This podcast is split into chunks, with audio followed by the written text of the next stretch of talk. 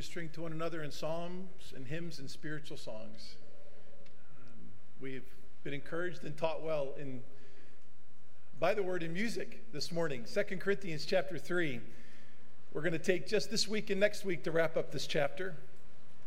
Our little paragraph that we're going to look at today, we're going to look at the first two sections of 3 and give a whole week to the third section next week because I just didn't feel in my conscience that we were able to take all of the depth of the truth of that last portion and give it time its due uh, in this hour.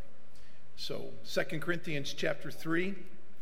And uh, I have to tell you that for this week, by recommendation of our medical folks here at Grace, that I need to refrain from hugging.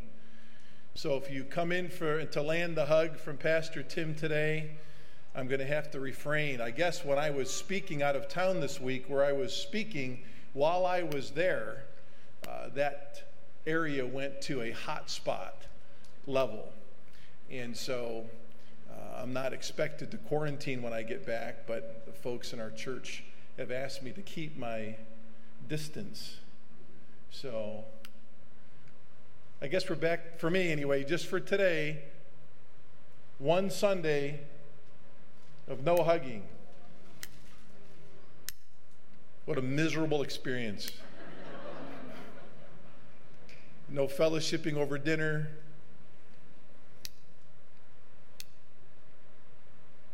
I'll do it. Seriously.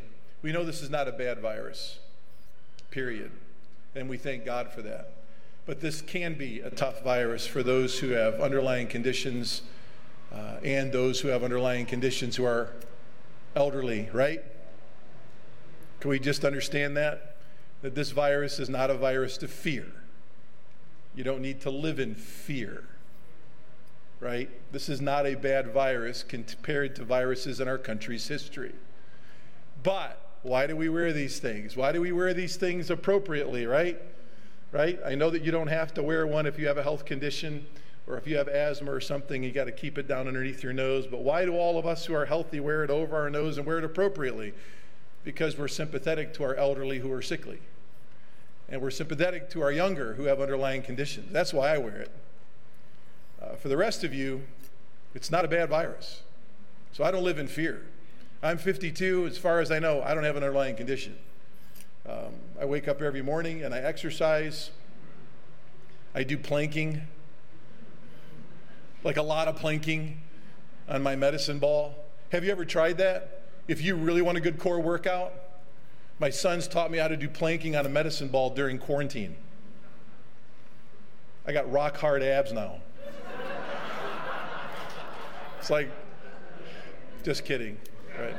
I'm, wor- I'm working on it. It's not a bad virus for me. But I do want to take all the necessary precautions I can to protect our elderly and those who are uh, not well among us, okay? God has protected us, hasn't He? Uh, praise God for that. We're almost fully regathered. And the Lord's really protected our regathering in a large part because uh, most of you have been doing the right thing the right way. And I would say all of you have been. Uh, so, with that said, if you understand. I, I, just didn't want to have to back away with you going out today with, and having to qualify to every person why I couldn't shake your hand or uh, hug you. But um, I guess hug. I don't know. I'm just trying to do what I can. I'll make mistakes. I'm an imperfect person and I love people. So those two things together, I'm sure I'm going to make a mistake, but we'll wave from a distance and greet you in the cars on the way out. Is that okay? All right, here we go. Second Corinthians chapter 3. Our text this morning is verses 12 to 16. And we'll look at verses 17 and 18 next week, as I stated earlier. So we've been considering together what it means to have integrity in ministry. That's all Paul's been doing here. Among a few, among a remnant at Corinth, there's been a growing disrespect for who Paul is. And that disrespect was seeded by religious people. People who claimed they knew Christ but didn't know Christ because they always added good works to Christ in order for someone to be saved. And we know scripturally that's not the gospel. But these religious ones were in Corinth and they caused unrest and they caused distrust in Paul's ministry. So he's writing saying, hey, look, if you're going to have a ministry or a uh, an individual walk with God that's going to be maintenance with integrity, you've got to make sure right, that you're standing for Christ and Christ alone in your salvation and in your growth. There's always been religious intruders in the church who seek to dethrone the sufficiency of Christ in our salvation. They always seek to include Christ in their salvation message, but Jesus is never enough for them. These ecclesiastical racketeers always seem to upend the growth of newer believers. Their goal is to distract one's mind and heart away from the sufficiency of Christ and salvation, while they deter the same away from trusting the messenger of the true gospel in the church. Always be aware of that, friends. If anyone in any church, and even our church, seeks to distract you away from the sufficiency of Christ in your salvation and your growth, and also seeks to undermine the messenger of that message. Just beware. Be cautious. So, the religious element of the Church of Corinth has made some ground. They've thwarted the growth of some, and in so doing, they've influenced a portion of the Corinthian church to distrust Paul and his gospel message, even to the point of getting them to distrust the way Paul lives his life and lives out his plans for ministry. Isn't that fascinating? They've distrusted the sufficiency of Christ in salvation and growth. Now they've caused unrest and being able to trust the message of the messenger. And now they're even trying to undo and cause distrust and unrest with the way the messenger actually lives his life Monday through Friday, Monday through Saturday. Beware. Just beware. Well, Paul knows they've received his first and hard letter that we've spoken of in previous weeks, and they've responded to it well. But he knows the enemy of mere religion still lurks in Corinth, and there remained much ministry left unfinished, for there was a remnant within the church that was falling prey to religious messaging. So I just want to take a moment again here to encourage you with something. I hope our pastors, I hope our teachers never tire of timely addresses to the church pointing out the wicked influence of mere religion. I pray they never wane. I pray you never wane in your passion to listen to those warnings. The devil never tires in his attempts to defame Christ and to stop the spread of his gospel. And if we're not careful, it's very clear in the text that even Christians can call, fall prey to the messaging of the religious in the church. Those who focus on the external rather than the internal development of the heart in Christ. Those who would find sufficient adequacy in themselves to do church, so to speak, rather than finding adequacy in God. And those who would find more glory in doing church, more personal promotion, more personal glory in doing church in the way that pleases man compared to glorifying God in Christ in salvation and practice. Always beware of the distractions that lure you away from the sufficiency you found in Christ to save you and to grow you. Constantly be aware there will always be those present in the body who will seek to tempt you to live your life in your own strength and not the strength of God. False ones always try to tear you away from Christ and his gospel preaching church. They'll always seek to tear you away from those who seek passionately to follow Christ and to live and to be conformed to his image and his likeness.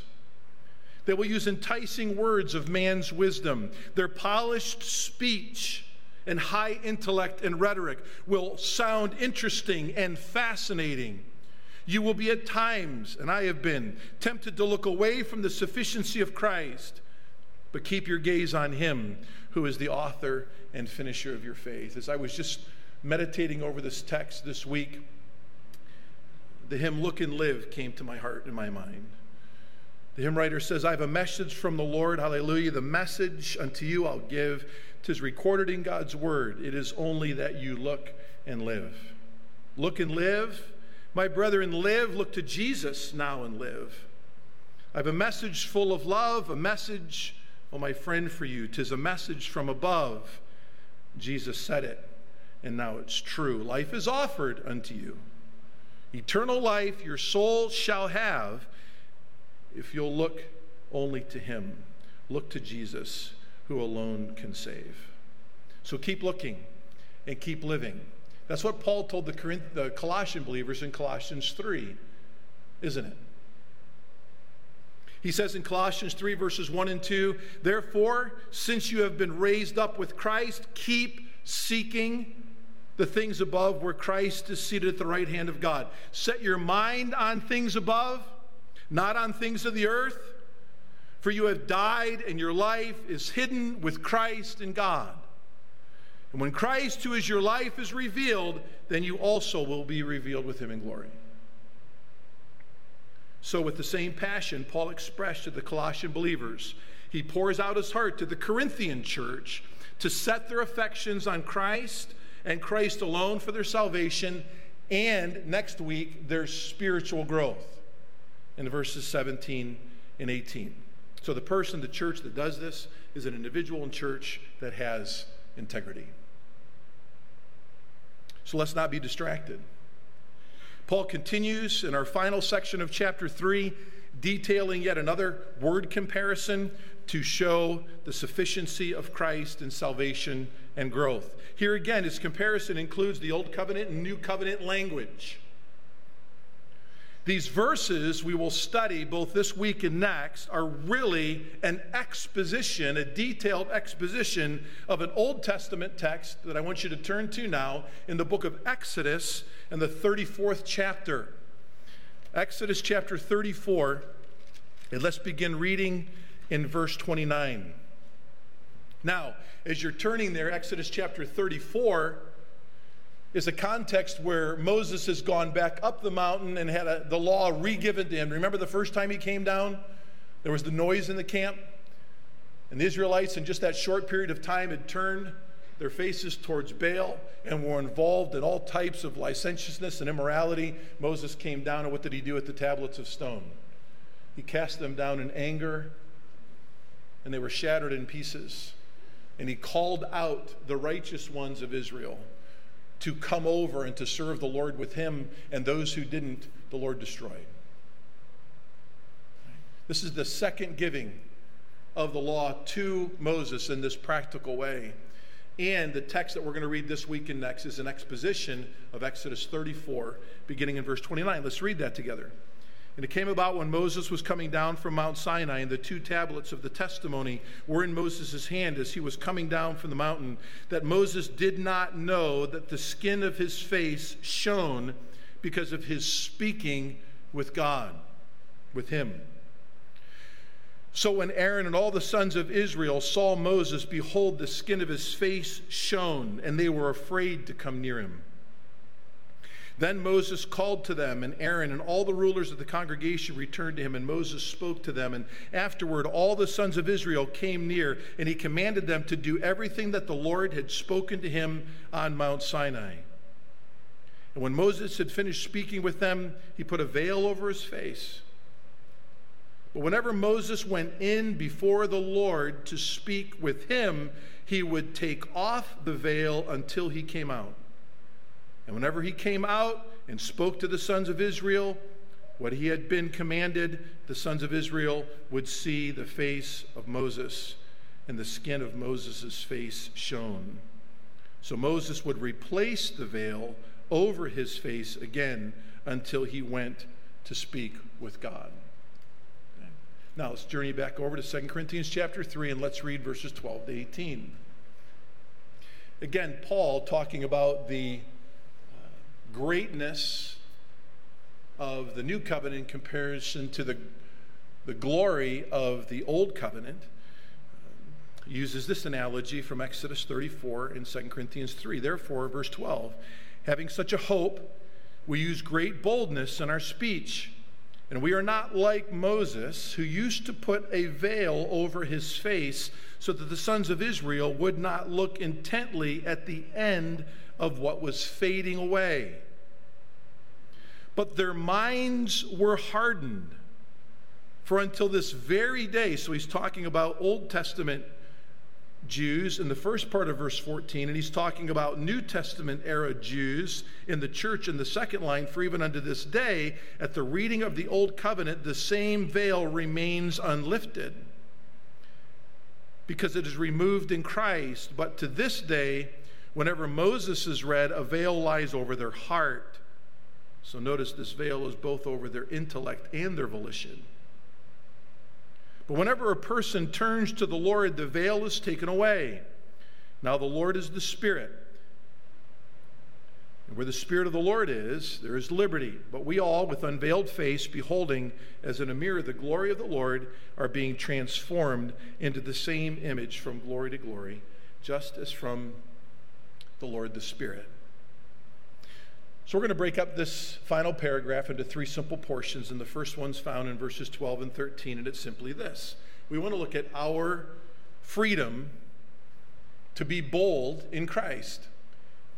Our freedom to be bold specifically in our speech because we are in Christ. So he starts off here with the connector word, therefore. Therefore, having such a hope, we are continually being underpinned with a living hope. In order to find Paul's source of hope, we need to go back to verse 11. He says here, For if that which is fades away was with glory, remember the old covenant explanation last week, much more that which remains is with glory, speaking of the new covenant. Paul's hope, his certainty in his living rests in the greater provisions of the new covenant in Christ. We sang of that in the final hymn that Pastor Mike selected for us this morning. He knew that Moses was ministering during a time when his ministry and message were fading in splendor and glory. And having been a devout Jew himself, and now having been made complete in Christ, Paul knew that true spiritual freedom and life, more abundant in Christ compared to living life under the law and the letter of the law that kills, was greater glory, greater splendor. His hope was in Christ. His hope remained in Christ. For Christ is the satisfaction of God's wrath among lawbreakers, for he was the perfect law keeper. Christ died that once for all death as the Lamb of God that came to take away the sin of the world. His sacrifice on the cross as perfect man and perfect God sealed for those who would entrust their lives to him alone, giving them divine hope and eternal life. And because he had settled this in his heart, because he had seen the life change brought about by the gospel of Christ in the Corinthians, when he first preached to them the gospel, he says in the second part of verse 12, we use great boldness in our speech. Because of the certainty of the hope that Christ has brought, we can speak differently than Moses spoke. Well, as you all know, as I know personally, as you shepherd each other together, you'll often notice a spiritual lack of confidence in the lives of some believers, in their speech. Satan is a master class instructor on the topic of spiritual doubt and lack of assurance. If you sin, he always accuses you before Christ. We know that scripturally. And he'll be proud you're not feeling assured in your salvation. He'll seek to convince you to atone for your sin instead of confessing your sin to the one who has made full, full atonement for the same. He'll stack on that doubt and timidity among the flock. He'll take joy in your silence among the flock as you step back from discipleship and spiritual mentoring. He'll remain thrilled with your silence among the lost, among whom you formerly loved to share the gospel. But we, like Paul, can only find great confidence to minister to the flock. And we all find our same, as we all find our same standing in the righteousness of Christ. We can only speak with boldness the message of Christ as we find ourselves complete in Him and no longer broken in Him. Boldness in speech is simply confidence in speech. It's a humble fortitude to speak of Christ who is our all in all and not we ourselves. So, folks, may I ask you,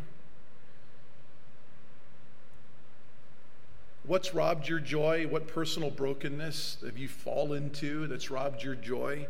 And how has it been exponentially affected or adversely exponentially affected even during the time of this pandemic?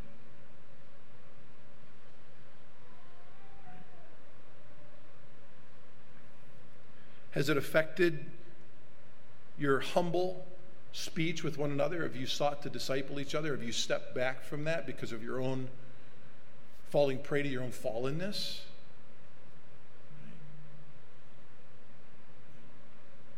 The gospel of Jesus Christ is not quarantine during a pandemic. But who or when was the last time you had the opportunity to live Christ before somebody so that they could ask you of your faith, so that you could speak confidently of Christ before someone who doesn't know Him. I've said over and over and over whatever you do during the time of quarantine, whoever you're listening to that gives you life advice, do it, but never follow them at the expense of any part of living God's will. How many times have I said that? So much so it may become white noise to you. But some of us are still falling prey to the, to the advice of broken, lost people as you're falling prey to a lack of boldness in your speech, even among the flock of God.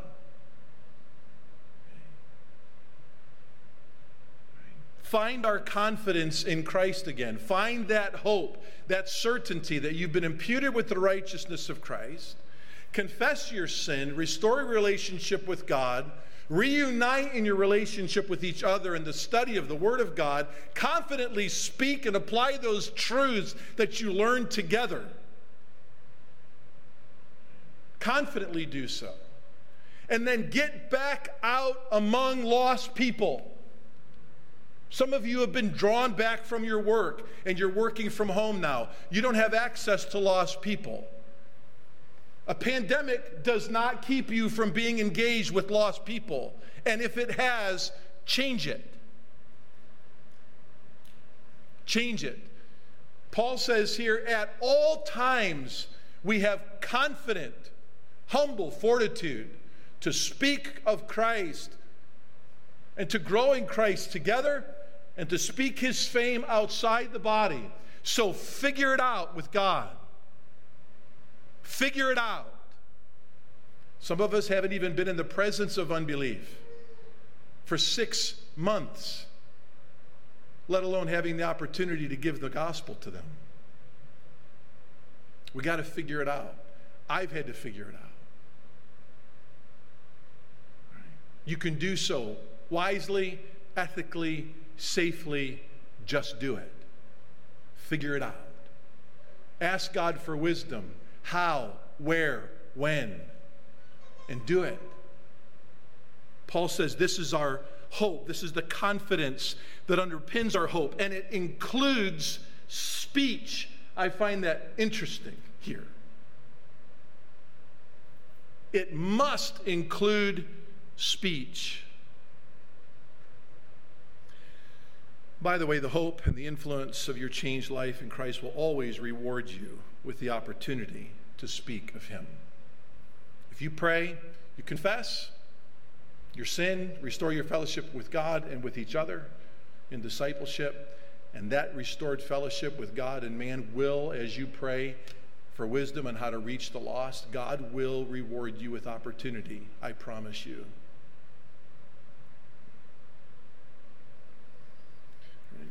We have a hope given to us by a new and living way, and that hope grants opportunity and confidence in speech. And he goes on to say, We are not like Moses, verse 13. We are not like Moses. This is the first time we see the word veil in the passage. As we read earlier in Exodus, Moses would come from talking with the Lord and speak with a veiled face before the children of Israel. He would appear, and this is the way I understand it, having read a, a plethora of historians and theologians in the past couple weeks. He would appear unveiled and that it seemed that his skin shone so brightly that the people could not stand to look on his skin, which was aglow, having been in the presence of moral perfection, God Himself. So, for as that glow to be a reminder to them of the moral perfection of God, but not a distraction to them, he would put that veil over his face. And we'll explain a little bit more of this in detail as we move forward.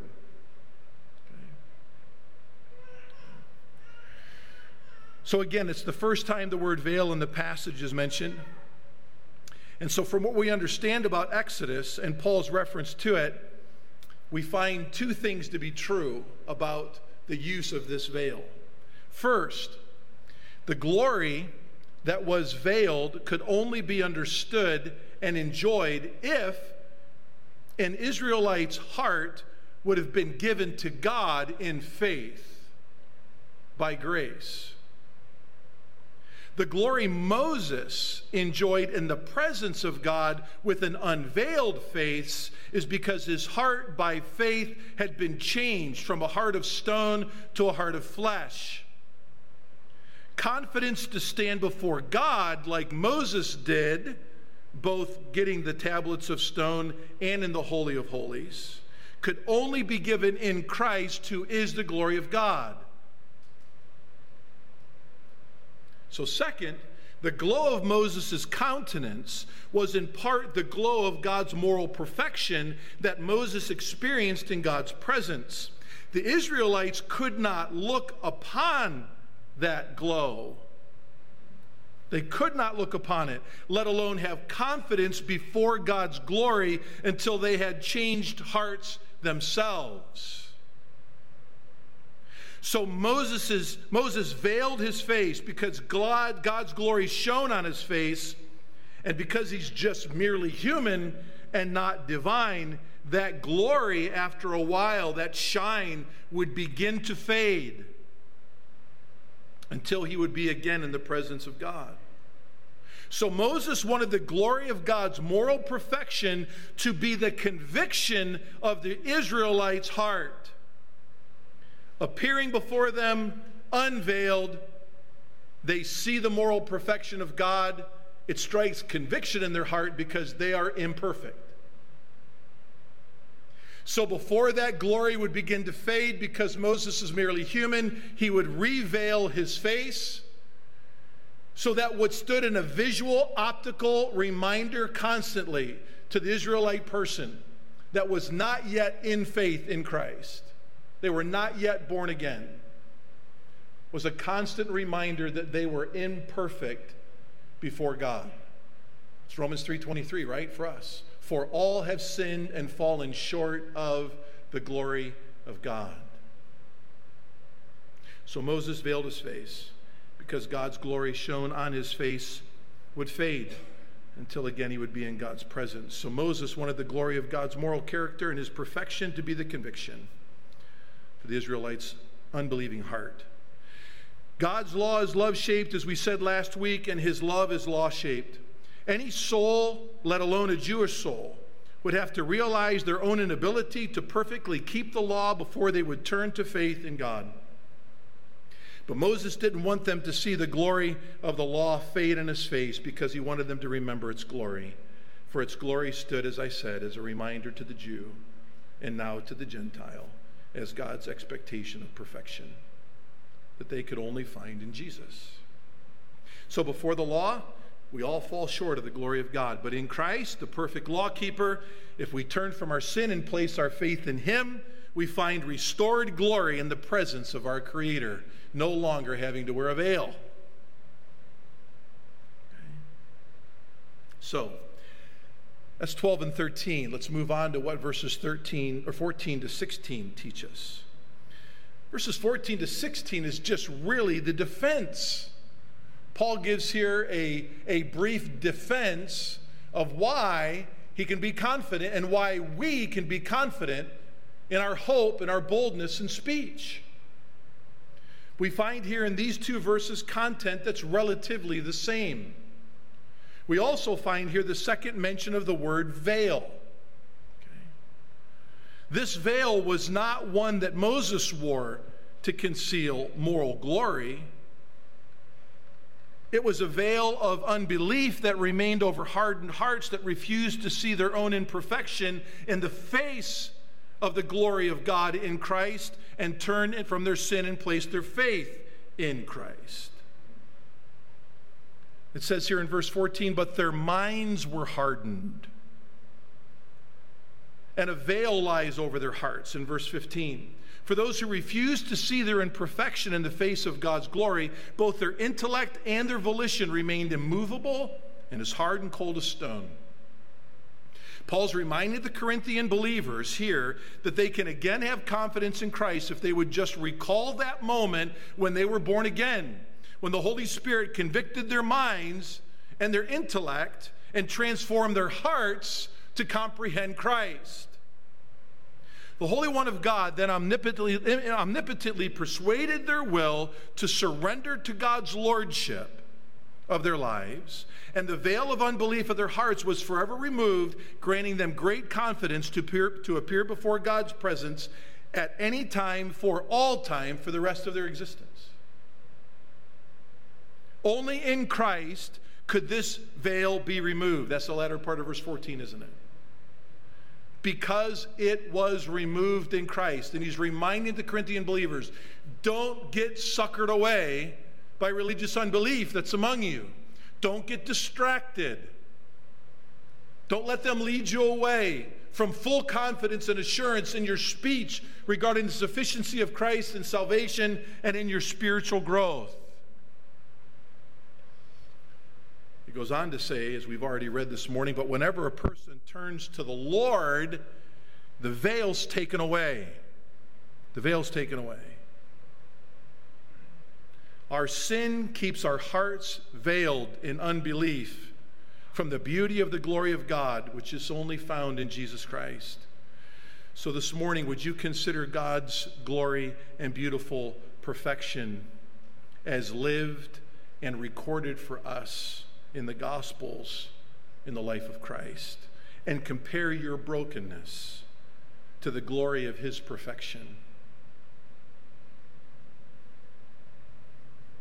Have you ever humbly even admitted your brokenness to God in the face of Christ's divine moral perfection and purity? Have you ever had a time in your life where you turned from your own brokenness and immorality and imperfection in the face of God's glory and surrendered your heart to what your mind understands about Jesus Christ? It's a powerful thing here. He speaks of the mind first because religious people can comprehend Christ, but they're not transformed. Remember, he mentions the heart second until they surrender their will. The heart's the volitional aspect to the lordship of Christ. I fear this morning that there may be some here that still know intellectually a lot about Christ, but you've not turned your will, your life, over to Him in faith and repentance. Knowing a lot about Jesus Christ does not grant you heaven.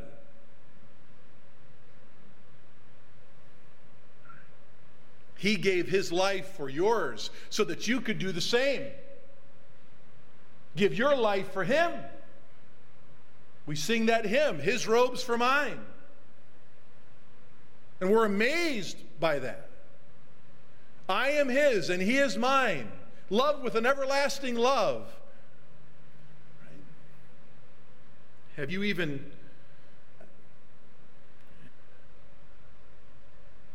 Maybe you have, and you've seen his perfection and your imperfection, and you're even willing to agree that that's a fact. That's why you're even here. But yet, you know what? You don't have a gospel. You haven't surrendered your life to the glory of God in Christ until your life changes. Until you start tracking towards what we'll discuss all week next week in progressively becoming like Christ in the way you live. So I encourage you this morning, you can do that right now. Take what you know and that's true in your mind, everyone that I see, at least in the auditorium.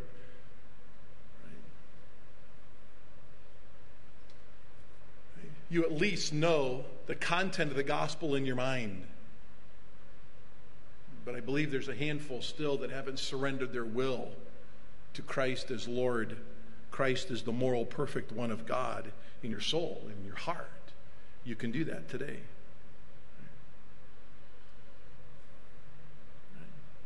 So, if you're a believer, have you been discouraged because of your own failure to the point that you've taken your gaze off the sufficiency of Christ, your Savior, to forgive? And has that lack of confidence brought you to the point where you've lost your confidence to speak of Christ and minister to one another here in the church, and therefore consequently lost your boldness to speak of Christ in town? It's never too late to change that either. If you confess our sins, He is faithful and just to forgive us and to cleanse us from all unrighteousness.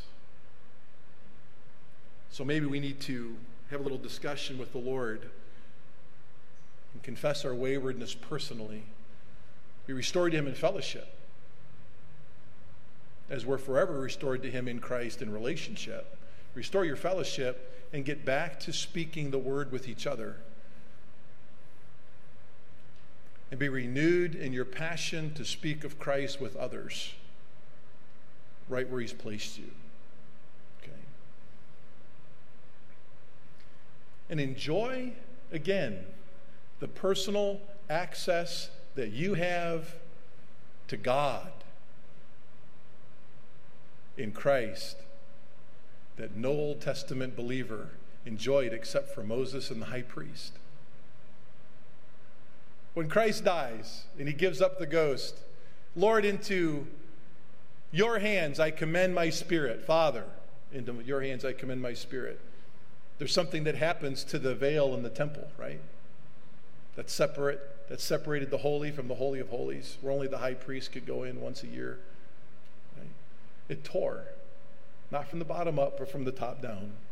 And in Christ, in Christ, forever giving those who would take what they knew in their mind and submit their will to Him would forever have access to the Holy of Holies with unveiled face. That's Hebrews 2, that's Hebrews 3, among many other texts. So this morning, believers, I think the directives are clear for us in order for us to regain our confidence in speech among each other and among the lost. And for those of you that know a lot about Jesus this morning, I think the directives are clear for you too. Just pray that God would open up your hearts to surrender your will to the Lordship of Jesus Christ and own his divine perfection. Turn from your sin and place your faith in Christ alone. Okay? And next week we regather to talk all about our confidence and spiritual growth and how that happens and how we continue that together. Let's pray. Father in heaven, we love you. Thank you so much for uh, this, the joy of being together as your people and presenting ourselves, many souls, as one body to you, our audience of one who's worthy of our worship. We love you, Lord, and we thank you so much for this divine opportunity. In Christ's name we pray. Amen. By the way,